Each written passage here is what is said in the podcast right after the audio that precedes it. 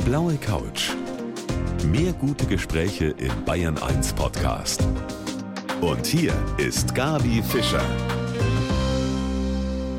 Herzlich willkommen zur blauen Couch, täglich von 7 bis 8 und heute mit einem ganz außergewöhnlichen Paar, die hier bei mir sitzen, mit der Lena Wendt und dem Ulrich Stirnert. Ich grüße euch, schön, Hi. dass Sie Hi. da sind. Moin. Morgen.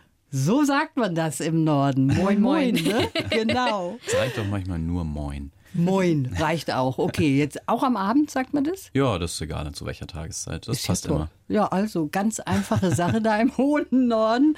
Reiß aus heißt ihr Buch und auch der Film, der gerade in den Kinos zu sehen ist. Es geht da um 46.000 Kilometer Roadtrip durch Afrika. 14 Länder, 17 Pannen und 9 Nervenzusammenbrüche, so kann man das zusammenfassen. Bevor wir jetzt mehr über all das hören, kurz die Frage an Sie. Zunächst einmal Lena. In einem Satz, würden Sie es wieder tun? Auf jeden Fall. Jederzeit. Und wie sieht das bei Ihnen aus, Uli? Definitiv genauso. Also es war eine positive Erfahrung? Ja, es war nicht immer leicht. Es war manchmal sogar verdammt schwierig. Aber im Nachhinein bin ich dankbar und froh über jede Erfahrung, die ich auf dieser Reise machen durfte. Und die hat mich gemacht zu dem Menschen, der ich jetzt bin. Wenn ich irgendwas anders machen würde, dann wäre ich nicht der gleiche. Das klingt spannend. Da freue ich mich auf die nächste Stunde hier mit meinen Gästen. Sie nehmen uns einfach mal mit nach Afrika. Das ist wunderschön. Wir bleiben hier sitzen, sehr gemütlich und Sie erzählen uns über Ihre Erfahrungen. Ja, wenn wir auf Reisen gehen, dann sprechen wir meistens und höchstens mal über drei Wochen am Stück. Das ist schon mal sehr viel. Meine Gäste heute auf der blauen Couch, die waren 22 Monate unterwegs, wenn auch mal mit Unterbrechungen, haben 46.000 Kilometer hinter sich gebracht in Afrika, einige Katastrophen, aber natürlich noch viel mehr Schönes erlebt. Das kann man jetzt nachlesen in einem Buch und auch anschauen im Kino. Die Lena und der Ulrich, ein bisschen verrücktes und sehr gegensätzliches Paar, darf ich mal so sagen. Die Lena sieht übrigens so wunderbar aus. Sehr schade, dass wir hier nicht vor der Kamera sitzen, weil sie so tolle Dreadlocks hat. Also wirklich super. Lena, Sie sind Journalistin, auch Reisejournalistin und haben das alles mal zusammengefasst, auch was Sie so erlebt haben. Und der Uli hat Biomedical Engineering studiert. Mhm. Medizintechnik, genau. Hatte auch einen Job, wo man sagen konnte, könnte durchgehen bis zur Rente. Und dann doch alles ganz anders geworden. Und die Lena, würde ich jetzt mal so sagen, die leichte, lockere. Und der Uli ist der Organisator, der so im Vorhinein auch geplant hat. Das klingt nach einer super Mischung, birgt aber auch Konflikte, Lena. Oder wie war das?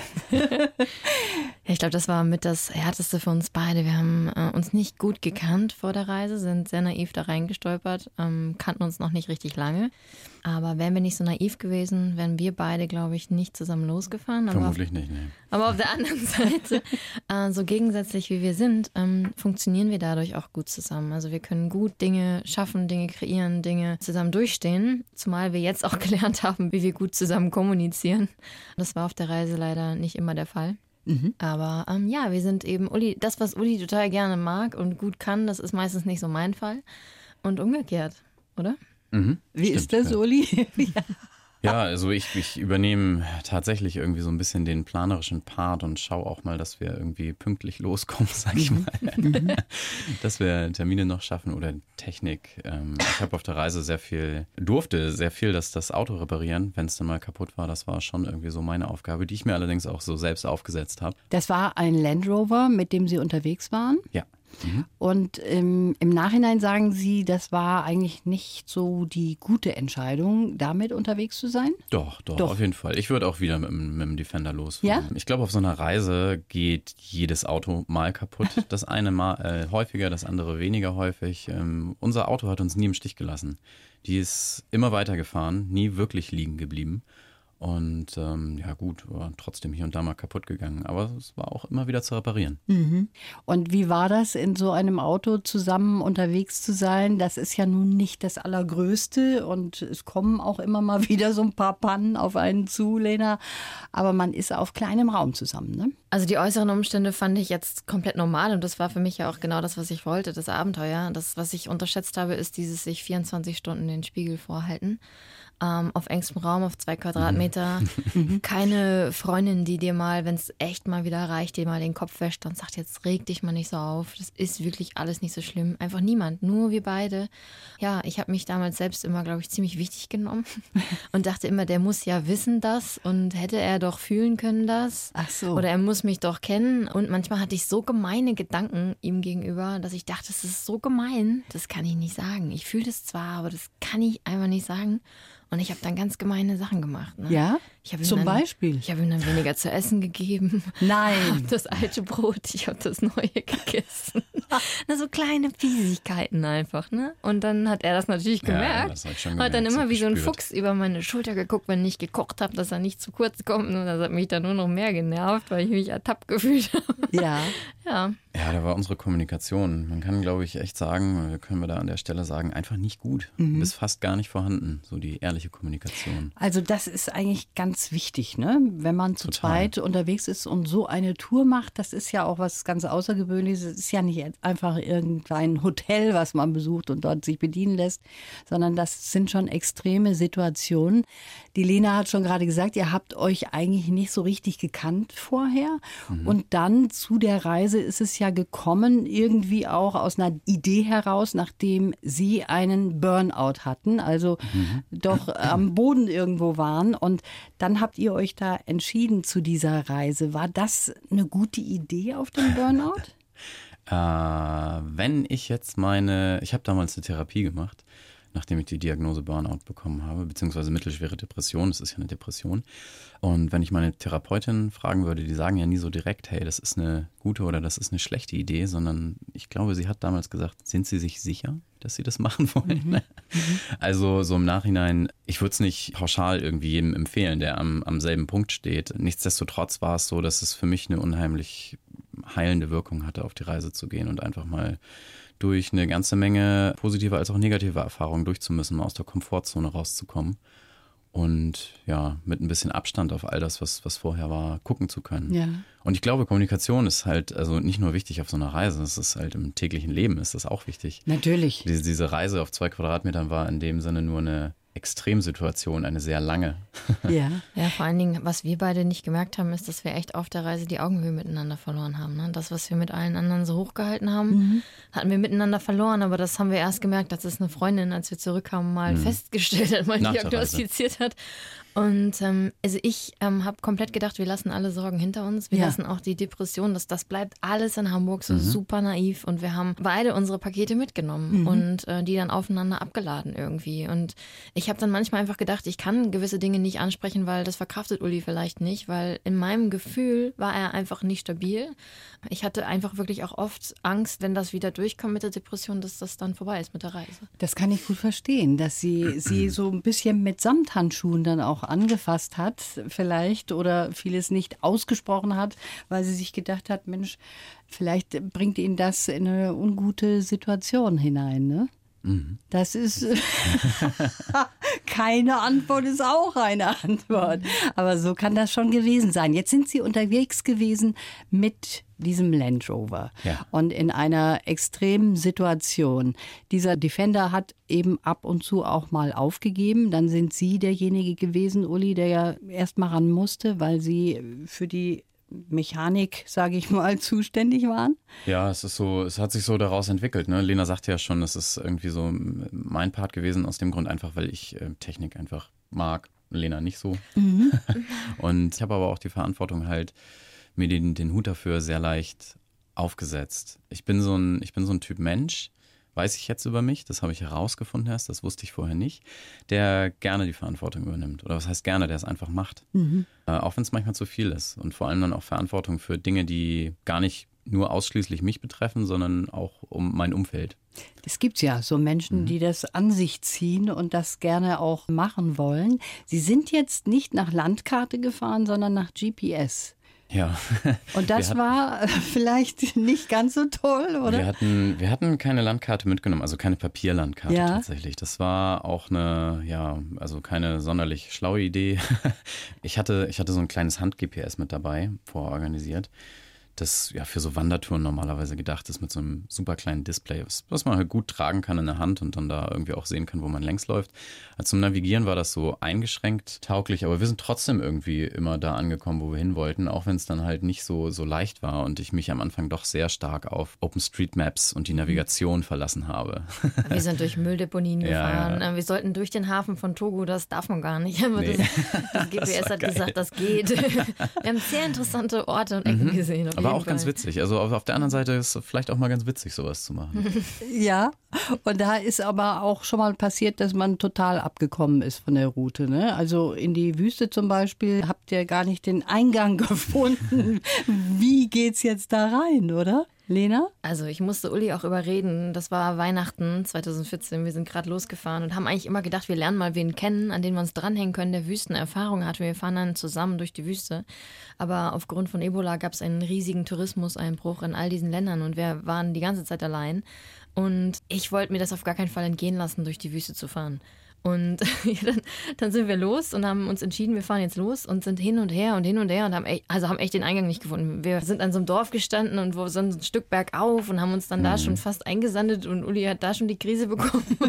Es ging halt nicht mehr weiter irgendwie schon, noch bevor wir überhaupt erst, also zehn Meter von der Straße runter. Wir Ja. konnten beide kein Französisch. Dann stand da so ein Mann mit einer, glaube ich, vierfach verglasten Brille, der uns dann irgendwie auf Französisch erzählt hat, wo wir lang müssen. Wir haben kein Wort verstanden, haben irgendwie nur Hütte irgendwie und sowas. Links hätte links sein können. Meint er jetzt Hütte oder Staudamm oder hä, so. Und so, als wir dann endlich mal drin waren, tatsächlich hatten wir schon den halben Tank leer gefahren. Und ähm, das fand Ja, das war gar nicht spannend, weil lustig. ja, ja, ich habe mir natürlich vorher die Strecke mal angeguckt, die wir da fahren wollten. Und Ja. äh, die war, glaube ich, 500 Kilometer durch die Wüste. Unser Wagen hat einen 75-Liter-Tank und 10 Liter verbraucht, sprich, der kommt 750 Kilometer weit, aber auf Teerstraße. In Mhm. der Wüste ist der Verbrauch sicherlich ein bisschen höher. Und naja, war der halbe Tank schon leer und ich dachte, wir sind ja, Ja. noch nicht mal drin. Wir haben noch 500 Kilometer vor uns. Ob das mal was wird? Und? Ist was geworden? Es ist am Ende was geworden. Ich habe das, Lena hat, hat immer die ganze Zeit gesagt, Mensch, mach dir mal keine Sorgen, es wird am Ende immer alles gut. Und ich habe nur gedacht, oh Gott, laber mal, guck mal auf den Tank. Wir haben noch 500 Kilometer vor uns. Ja, die Stimmung war nicht so gut an Heiligabend 2014. Kann man so raushören, aber auf jeden Fall habt ihr es geschafft. Ja. Auch wieder äh, rein und raus, das ist das Wichtige. Und darüber sprechen wir gleich weiter mit der Lena und dem Uli hier auf der blauen Couch. Ja, wenn wir von dem Reiseland Afrika hören, dann denken wir an die Big Five oder wir denken an die Landschaft oder Wüste, eben solche Dinge. Ich bin mal gespannt, was meine Gäste, die heute hier auf der blauen Couch sitzen, sagen, was für sie das Beeindruckendste war. Die waren 22 Monate unterwegs mit einem Defender. Lena, was war so das, was eigentlich Sie am meisten geflasht hatte auf dieser Reise? Was mich am meisten geflasht hat, waren die Menschen. Waren die Begegnungen, waren die Geschichten, die dahinter standen. Ähm, das, was uns gemeinsam passiert ist, die Zeit, die wir miteinander verbracht haben, das hat mich am meisten begeistert. Wie kommt man in Kontakt? Also Französisch sprechen die meisten, Englisch vielleicht auch. War das so die Sprache, mit der Sie weitergekommen sind? Lächeln. Lächeln. Lächeln ist eine Sprache, glaube ich, bin ich fest von überzeugt. Und ähm, wenn ich mit dem Lächeln einfach reise und auf Menschen zugehe, dann habe ich gleich Kontakt. Und selbst wenn wir sprachlich nicht das Gleiche sagen, ähm, können wir mit Händen und Füßen und doch lachen und anfassen und tanzen. Und das, das ist ja auch eine Art von Kommunikation. Ja, klar. Genau. Wie ist das bei Ihnen? Was hat Sie am meisten beeindruckt, Uli? Das gleiche auch die Menschen Ja. und dann vielleicht noch ein bisschen spezieller einfach die Menschlichkeit, Gastfreundschaft, Herzlichkeit, mit der uns einfach jeder immer begegnet ist. Selbst wenn es, ja, selbst wenn es, selbst in Polizeikontrollen oder an der Grenze, wenn es mal so offiziell und ernstere, in Anführungsstrichen ernstere Situationen waren, dann haben die Menschen doch immer irgendwie ihre Menschlichkeit irgendwie nicht verloren, beziehungsweise halt, man hat sie sehr doll dadurch gespürt und das hat mich im Nachhinein sehr, sehr, sehr beeindruckt. Polizeikontrollen, da haben Sie ja ganz lustige Geschichten auch erlebt damit, oder? Wie war das? Erzählen Sie mal. Ich bin losgefahren, so mit, ähm, ich, ich nenne es jetzt mal dem typisch deutschen Verständnis, wenn du eine Polizeikontrolle gerätst und angehalten wirst, dann äh, Führerschein zeigen und ganz brav sein und, und, und. Und es ist halt hier und dort auch mal ein bisschen anders. Also in Ghana beispielsweise, da war das irgendwie so grundsätzlich so, in jeder Polizeikontrolle waren wir erstmal verhaftet. Oder ich so. viel mehr als Fahrer. Warum auch immer dann. Das war am Anfang, habe ich gedacht, so, oh mein Gott, warum das denn? Aber irgendwann habe ich dann verstanden, okay, ja, das ist einfach mal so, das ist hier halt so. Eine Masche. Ähm, genau, eine Masche. Und eine Situation gab es, da war ich verhaftet, weil unser Lenkrad von dem Auto auf der rechten Seite war und das ist angeblich nicht erlaubt gewesen. Und das war halt völliger Blödsinn, das war total lustig und der, der gute Polizist wusste das auch irgendwie. Natürlich wusste er das. Ich wusste es auch und ich habe dann einfach mal so ganz salopp geantwortet, aber das stimmt gar nicht. Also ich bin ich verhaftet, weil ich darf mit dem Lenkrad auf der rechten Seite fahren. Das ist gar kein Problem für mich. Und dann guckt er mich an. Wie? Was, was redet der denn jetzt da? Dann habe ich ihm den Führerschein gezeigt. Ich habe einen Führerschein der Klasse B gehabt zu dem Zeitpunkt und habe ihm gezeigt, schau doch mal hier, Klasse B. Da ist ein Stempel. B steht für both sides, beide Seiten.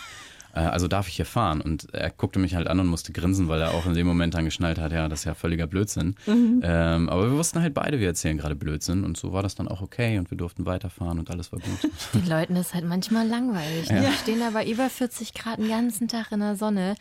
Ja, die wollen, gute Geschichten kann, mag jeder gerne hören.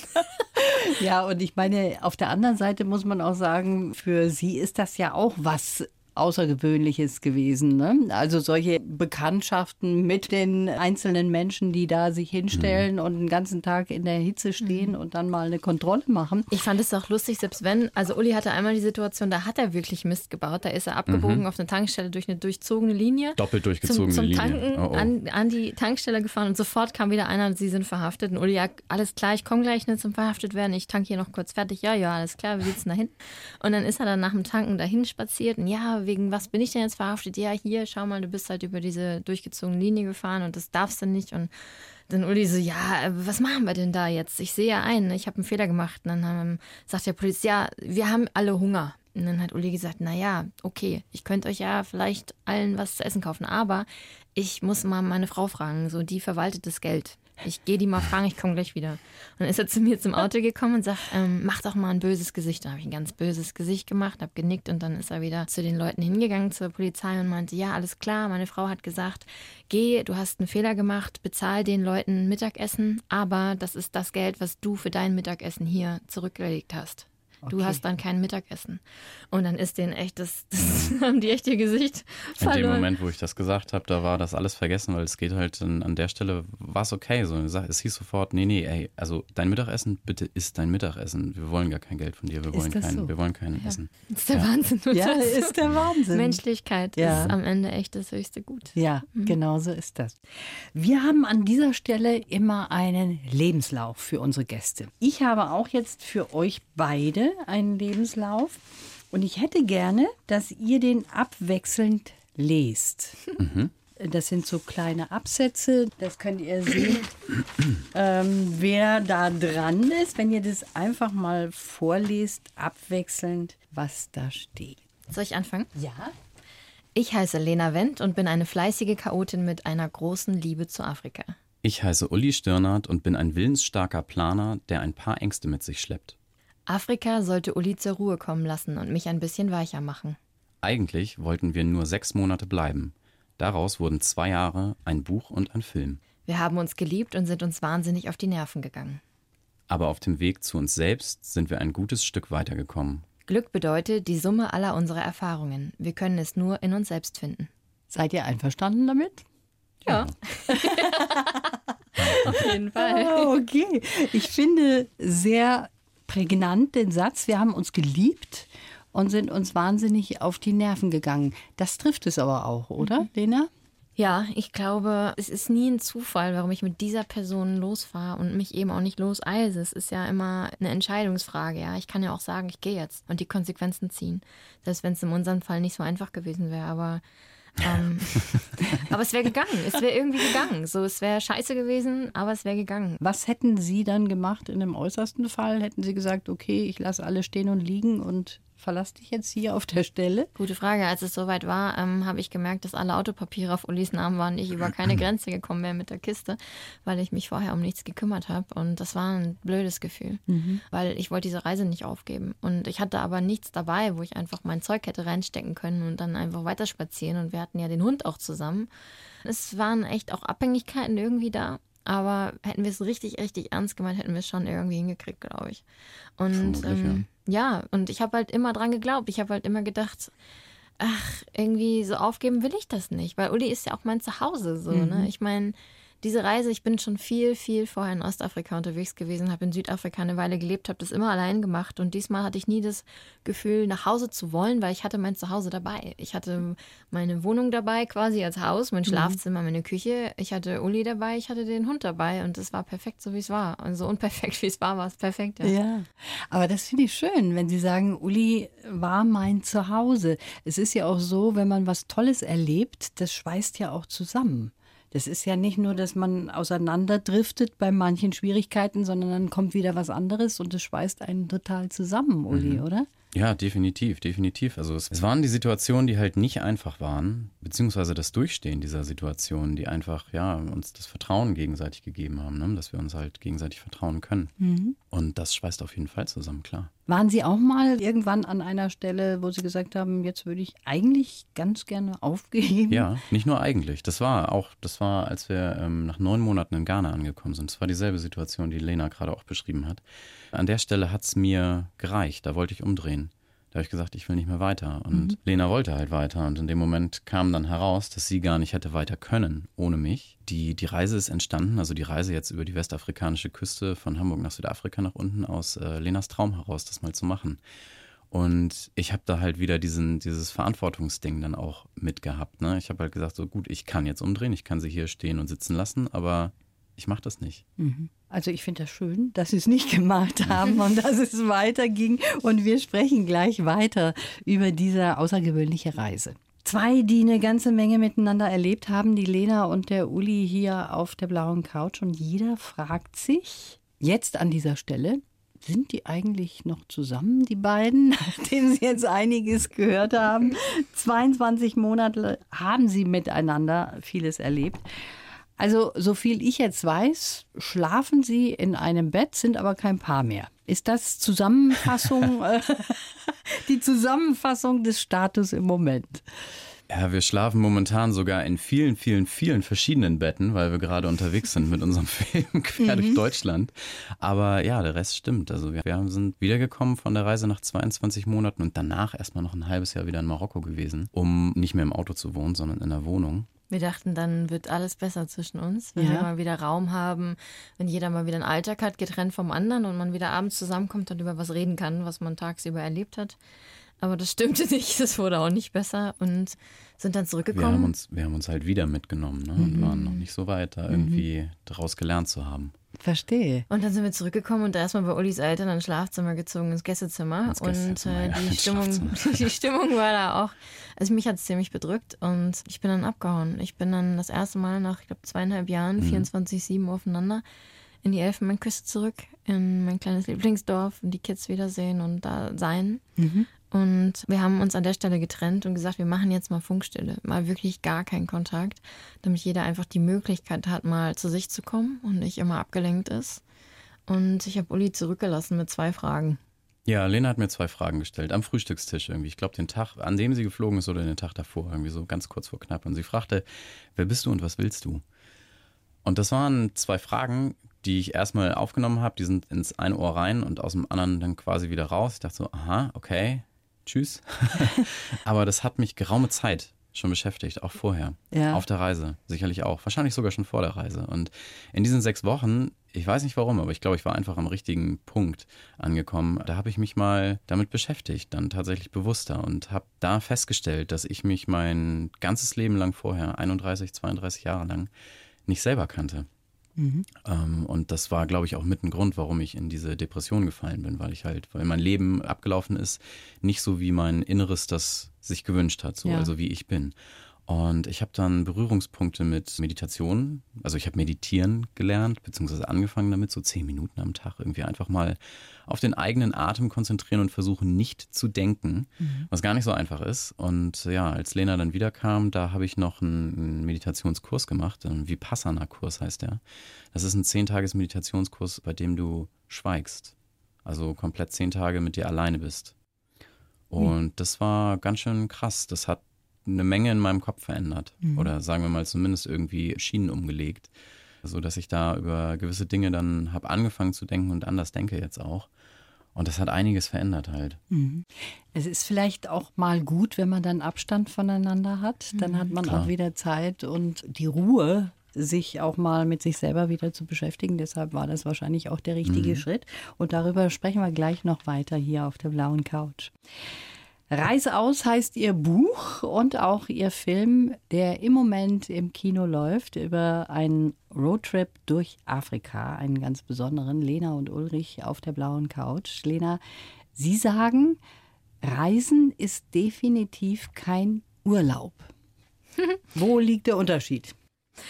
Das ist ein Spruch von Uli eigentlich. Reisen ist kein Urlaub. ähm, für mich ist Reisen immer das Einzige gewesen. Ich habe, glaube ich, noch nie Urlaub gemacht. Deswegen weiß ich gar nicht so richtig, wie sich Urlaub anfühlt.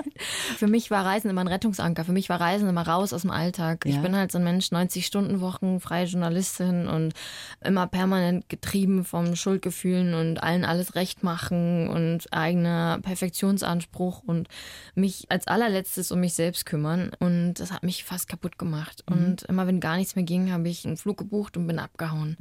Und auf diesen Reisen habe ich immer das Extreme gesucht, weil ich versucht habe, möglichst ins eigene Gefühl zu kommen.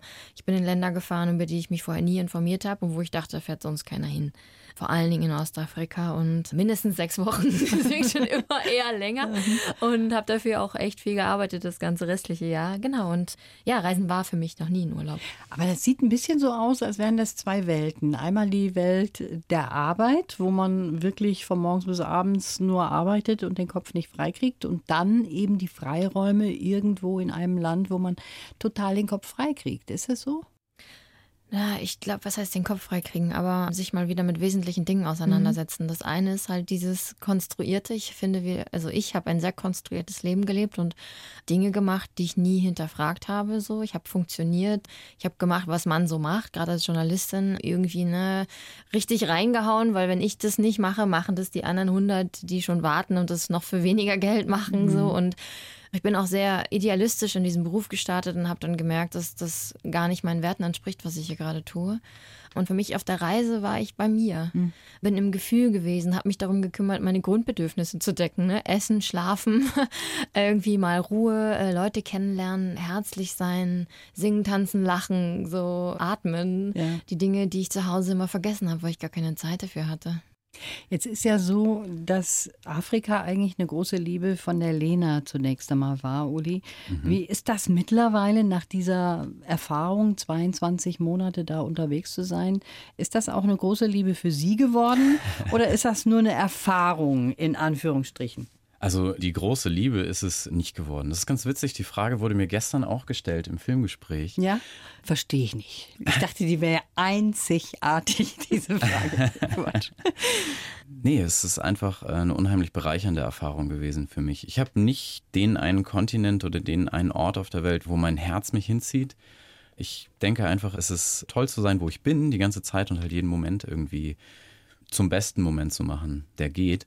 Und ich habe halt, also was ich für wunderbare Erfahrungen gemacht habe, sind die, dass mein Bild, das ich vorher hatte von dem Kontinent und auch von den 14 Ländern, durch die wir gefahren sind, dass sich das einfach deutlich verändert hat. Ich hatte Vorstellungen, die meines Erachtens viel geprägt waren von dem Bild, was ich hier halt so in den Medien aufgesaugt habe vorher. Mhm. Also sprich, da herrscht überall Krieg, Krankheit und da kommen überall ja nur Flüchtlinge her, beziehungsweise Menschen, die dort weg wollen. Da ist das ja überhaupt gar nicht schön und das ist halt komplett aufgeräumt worden damit. Da ist die Vorstellung der Erfahrung gewichen. Das heißt also, Sie haben jetzt entdeckt, dass dieser Kontinent so besonders ist, die verschiedenen Länder auch wunderschön sind, dass mhm. die Menschen dort Lebensfreude haben, sie mhm. aufgenommen haben, freundlich. Das waren so Erfahrungen, mit denen Sie eigentlich gar nicht gerechnet hätten im Vorfeld? Ja, mir fehlte da einfach die Erfahrung und ich war einfach absolut überrascht. Also in den allermeisten Ländern wurden wir eingeladen, jeden Tag. Oliver er ist auch doll damit überfordert, immer eingeladen zu werden. Ja, total, total. Ich konnte ja. das gar nicht richtig annehmen und mich darauf einlassen, weil ich es, ich sag mal so, im leichtesten Fall einfach nicht gewohnt war und irgendwie so mit einer gehörigen Portion Skepsis rangegangen bin. Skepsis, warum? Weil. Weil ich mit unheimlich vielen Ängsten losgefahren bin und das halt nicht annehmen konnte, tatsächlich einfach eingeladen zu werden, irgendwie die Erfahrung zu machen, dass so eine große Distanz, wie wir sie hier im Lande häufig haben, mhm. dort einfach nicht der Fall ist. Sie selber, Lena, für Sie ist Afrika, dieser Kontinent immer noch das A und O oder wie sehe ich das? Es ist einfach eine Gefühlssache. Ich habe auch schon viele andere Kontinente und Länder bereist, aber jedes Mal, wenn ich woanders bin, sagt mein Herz, es ist ja schön hier.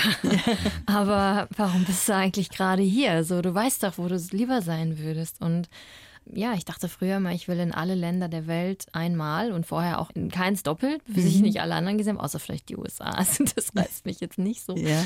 Ähm, und mittlerweile bin ich davon weg. Also ich reise gerne immer wieder in die gleichen Länder gerade, um Freunde wiederzusehen, die Bunde zu stärken, irgendwie meine kleinen Kids aufwachsen zu sehen, mitzubekommen, was in ihrem Leben los ist. Und das ist schön. Sie sagen beide eigentlich übereinstimmend, für Sie sind die Menschen das, was Ihnen am meisten gefällt mhm. an Afrika. Ist das richtig? Ja, das denke ich mir aber auch über München also, ja. oder über Berlin. Also ich glaube, ein Ort machen die Menschen aus, die mhm. Begegnungen, die ich da habe, nicht die Sehenswürdigkeiten und die schönen Berglandschaften. Klar, das ist alles hübsch und macht es nur noch besser, aber wenn ich eine tolle Begegnung habe, dann habe ich eine viel schönere Erinnerung an diesen Ort, als viel wenn ich eine, eine, blöde Erinnerung an den Menschen habe, der macht gleich alles kaputt, der, weil da mhm. irgendwie Doofes passiert ist oder ja, das kennt vielleicht der ein oder andere.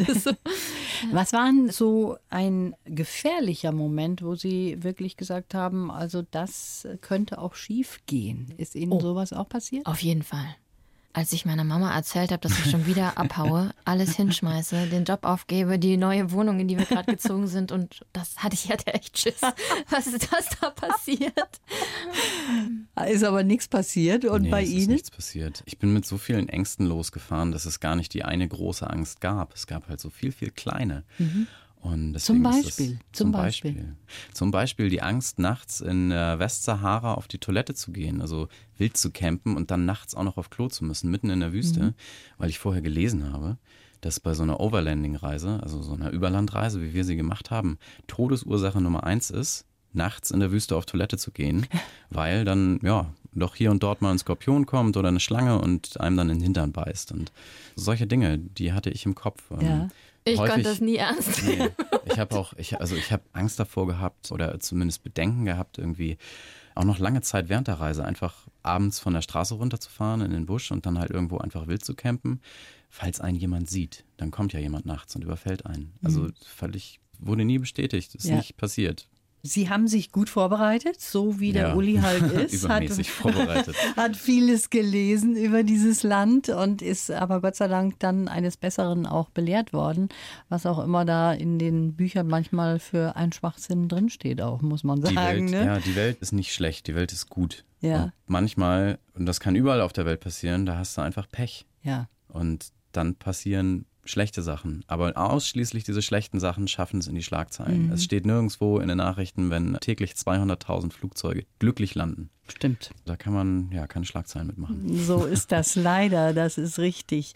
Jetzt muss ich doch mal fragen, wie finanziert man sowas, wenn man 22 Monate unterwegs ist? Also von vornherein viel sparen ist wahrscheinlich das nicht, was Sie so gemacht haben, oder?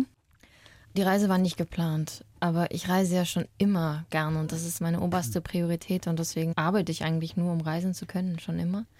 Jeder Cent geht da rein. Ah, so. Und ich hatte das erste Mal das Glück, ich bin ja auch schon vorher oft gereist und lange weg gewesen und bin dann irgendwann immer in die Bedulde gekommen, dass mein Geld alle war und ich einen Job annehmen musste und erstmal nicht mehr reisen konnte.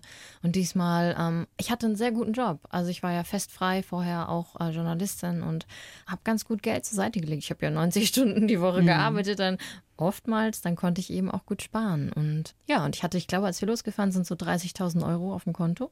Und Uli hatte so eine Excel-Tabelle, die hat Ich habe vorher total viel geplant. Aha. Es ja. ist, wir wollten ja mal einem halben Jahr von Hamburg nach Südafrika und dann ursprünglicherweise auch noch mal ein halbes Jahr in Südamerika mit dem Auto durch die Gegend fahren, also so ein Jahr Weltreise machen. Und dafür habe ich ausgerechnet, hat meine Excel-Tabelle ausgespuckt, dass das pro Person pro Jahr 10.000 bis 12.000 Euro irgendwie sowas um den Dreh kosten wird. Das ist praktisch, wenn du schon, bevor du jemals in so einem Land Ja. warst, weißt, was es kostet. Ne? Dann kannst du das alles schon ausrechnen. Ja, aber gut, ja, war, war, halt, war halt geplant. ähm, es war viel günstiger. Wir sind ja am Ende nicht mal nach Südafrika runtergekommen. Ja. sondern ja, wir sind bis Benin gekommen und dann umgedreht. Und wir haben einfach viel weniger ausgegeben. Wir haben, waren viel wild campen. Wir konnten uns ernähren, indem wir auf dem, also wir waren auf dem Markt einkaufen, wie die Locals auch, und haben dann gekocht oftmals. Und da konnten wir von einem Euro zu zwei, zwei Tage lang leben. Gut leben. Und ansonsten, was hat denn Geld gekostet? Das war Sprit. Sprit fürs Auto, Visa. Visa und Ersatzteile, wenn dann mal welche nötig waren. Also so im Verhältnis waren das dann wirklich die teuren Dinge. Ich habe hinterher mal aufs Konto geschaut. Ich glaube, ich habe vielleicht so 6000 Euro in einem Jahr ausgegeben. Und da waren dann schon so neue Anschaffungen bei, wie ein Surfbrett in Marokko. Oder Uli hat sich mitten in Mali, in Bamako, im Apple Store ein neues iPad gekauft. genau. Das alles war drin, also. Ja, es war, hier, es war in dem Geld, in den 6000 Euro, war auch hier und da mal ein Luxusgut sozusagen drin. Ja. Irre. Wie ist das jetzt mit Krankheiten, wenn man da mal schlapp macht? Sie haben ja auch öfters mal ähm, eine Krankheit. Oder war es nicht so? Ja, doch, ich war auch hier und dort schon mal krank, das Ja. stimmt. Wir sind beide krank geworden. Ähm, ja, wenn du krank wirst, dann gehst du zum Arzt. Ja, da Ganz ist, einfach. ist auch die Versorgung so, dass man möglichst auch jemanden findet, der einen Ja. versorgen kann. Aber ja, na klar. In jedem kleineren Dorf gibt es zumindest eine Krankenstation, wo jemand arbeitet, der sich auskennt mit den Dingen, die einfach häufig vorkommen, was zum Beispiel sind Parasiten oder Malaria oder Würmer zum Beispiel. Ja, oder in den Tropen haben ja viele Leute eine Machete, ne? Wenn du dir mal was angehauen hast, Ja. so, dann Ja, können so die das da auch verarzten. Ja. Und wenn du was Ernstes hast, dann sagt ja der Arzt auch, dass er nicht weiter weiß und schickt dich ins nächstgrößere Krankenhaus. Und ja, Medikamente kriegst du auch überall, gerade gegen die Standarddinge auf jeden Fall. Und ich habe mal irgendwo gelesen, in der Elfenbeinküste haben 75 Prozent der Menschen Parasiten und das kriegst du halt mal schnell. Aber, Aber, ähm, und dazu muss man aber auch sagen, 75 Prozent der Menschen haben Parasiten und haben überhaupt keine Probleme damit. Die leben gut damit. ja, okay. Ja. Unser Immunsystem ist es halt nicht gewöhnt, aber Ja. sie erkennen schon ziemlich schnell, was du hast. Und gerade Malaria-Schnelltests gibt es an jeder Ecke. Und sobald du Fieber hast, machst du so ein Ding. Und Mhm. Dann kannst du auch sofort dich an Med Medikamenten dagegen behandeln. Die gibt es in der Apotheke. Und die gibt es auch überall dort. Für wenige Cent. Also muss man sich überhaupt keine Gedanken machen, auch wenn man über so einen langen Zeitraum auf diesem Kontinent unterwegs ist, dass man da keine Versorgung findet. Auch das ist eigentlich alles Also jedenfalls geboten. keine großen Sorgen. Es ist, Gedanken kann man sich machen. Das ist auch sicherlich gut, sich ein paar Gedanken zu machen, aber keine Sorgen. Ja, es gibt sogar in jeder Größe, also in jeder großen Stadt, es gibt ja viele Experts, die dort auch leben oder auch eben NGOs, Entwicklungshelfer. Da gibt es dann auch richtig gute Krankenhäuser teilweise. Also eine Freundin von uns hat gerade in Ghana ihr Baby bekommen, die ist auch mit schwanger unterwegs gewesen auf Ja? der Reise. Und ja, es ist eine super voll ausgestattete neue Klinik dort. Also alles vorhanden und Mhm. ähm, von daher braucht man sich überhaupt keine Gedanken machen, wie man manchmal im Vorfeld eben sich das überlegt, ne? gerade wenn man Mhm. Länger unterwegs ist. Es ist sogar umgekehrt. Ich, ich habe auch gestern witzigerweise so eine Unterhaltung gehabt, da über zum Beispiel Parasiten beziehungsweise irgendwie einen Darmkeim. Wenn du mal unterwegs bist, im Pauschalurlaub, ich weiß nicht wo, sagen wir mal Tunesien, völlig egal. Und da fängst du dir halt was ein und kommst wieder zurück und gehst hier zum Arzt. Ein Arzt hier weiß meistens nicht direkt, was es ist. Das dauert eine Woche, bis der das rauskriegt mit Laboruntersuchungen und, und, und. Da fehlt einfach die Erfahrung. Und ähm, Ärzte vor Ort, die kennen natürlich irgendwie ihre Pappenheimer, sage ich mal. Und bei mir war es zum Beispiel so, ich war einmal krank, ich bin zum Arzt reingegangen, der hat mich nur angeschaut. Kurz gefragt, ja, wie geht's dir denn? Was, was hast du denn? So, wie fühlst du dich? Und danach wusste der ohne irgendeine Laboruntersuchung, dass ich Parasiten habe.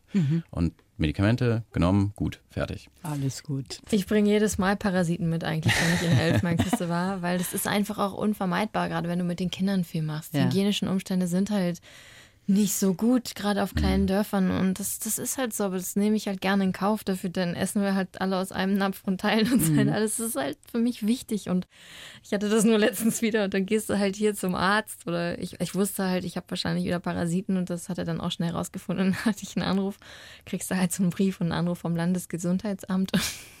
hat er echt neben, neben, neben dem Hörer so ein riesen Buch aufgeschlagen, wo er dann genau nachgeguckt hat, was denn das jetzt ist, was ich habe und wollte mit mir jetzt rausfinden, wo ich das denn jetzt wohl her habe. Und ich habe gedacht, ja, ich weiß schon, das bringe ich halt jedes Mal mit und es war halt sehr lustig und ach, ich bin auch schon in Behandlung mit alles gut. Ich weiß, ich stecke keinen damit an, wenn ich nicht das und das tue. Und Ja, so sind wir Deutsche. Wir wollen immer alles ganz genau wissen. Ne? Auch, Ja, und vor allem sind wir so klinisch rein. Ich meine, Ja. hier gibt es ja auch äh, Würmer und so ein Kram, aber wir sind halt einfach so konserviert, dass, dass wir damit gar nicht mehr in Berührung kommen. Jetzt möchte ich nochmal auf das Buch zurückkommen. Reis aus heißt es. 46.000 Kilometer Roadtrip durch Afrika oder von einer, die auszog, um Leben zu leben.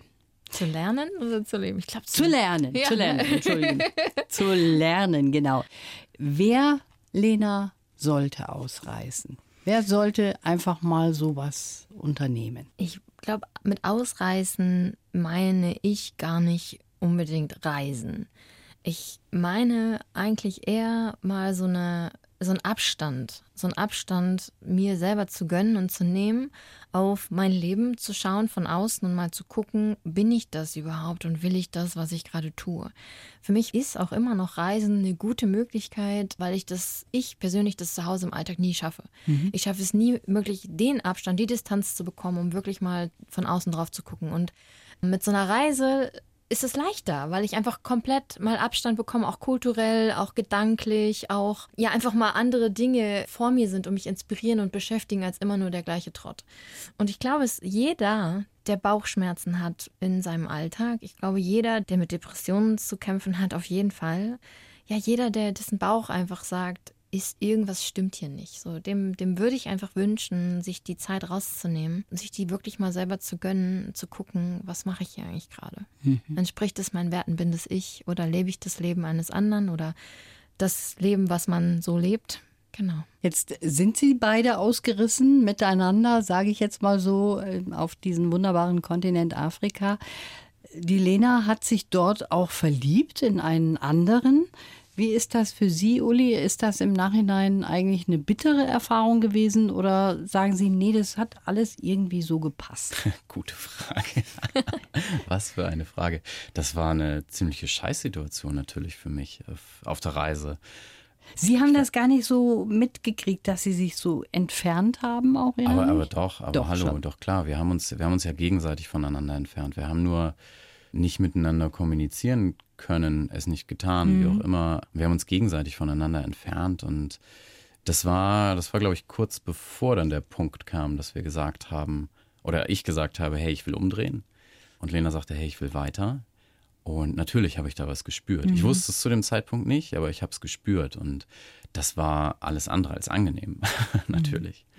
Aber im Nachhinein, ich meine jetzt, dass das zu diesem Zeitpunkt natürlich scheiße war, wie Sie sagen, das ist vollkommen klar. Aber so im Nachhinein hat sich da alles gefügt, dass man sagt, okay, das hat alles irgendwie so sein müssen, wie es auf dieser Reise passiert ist. Sie sind ja immer noch, Lena, auch mit di- diesem Mann zusammen, oder? Oder zumindest Fernbeziehung? Ist das noch so?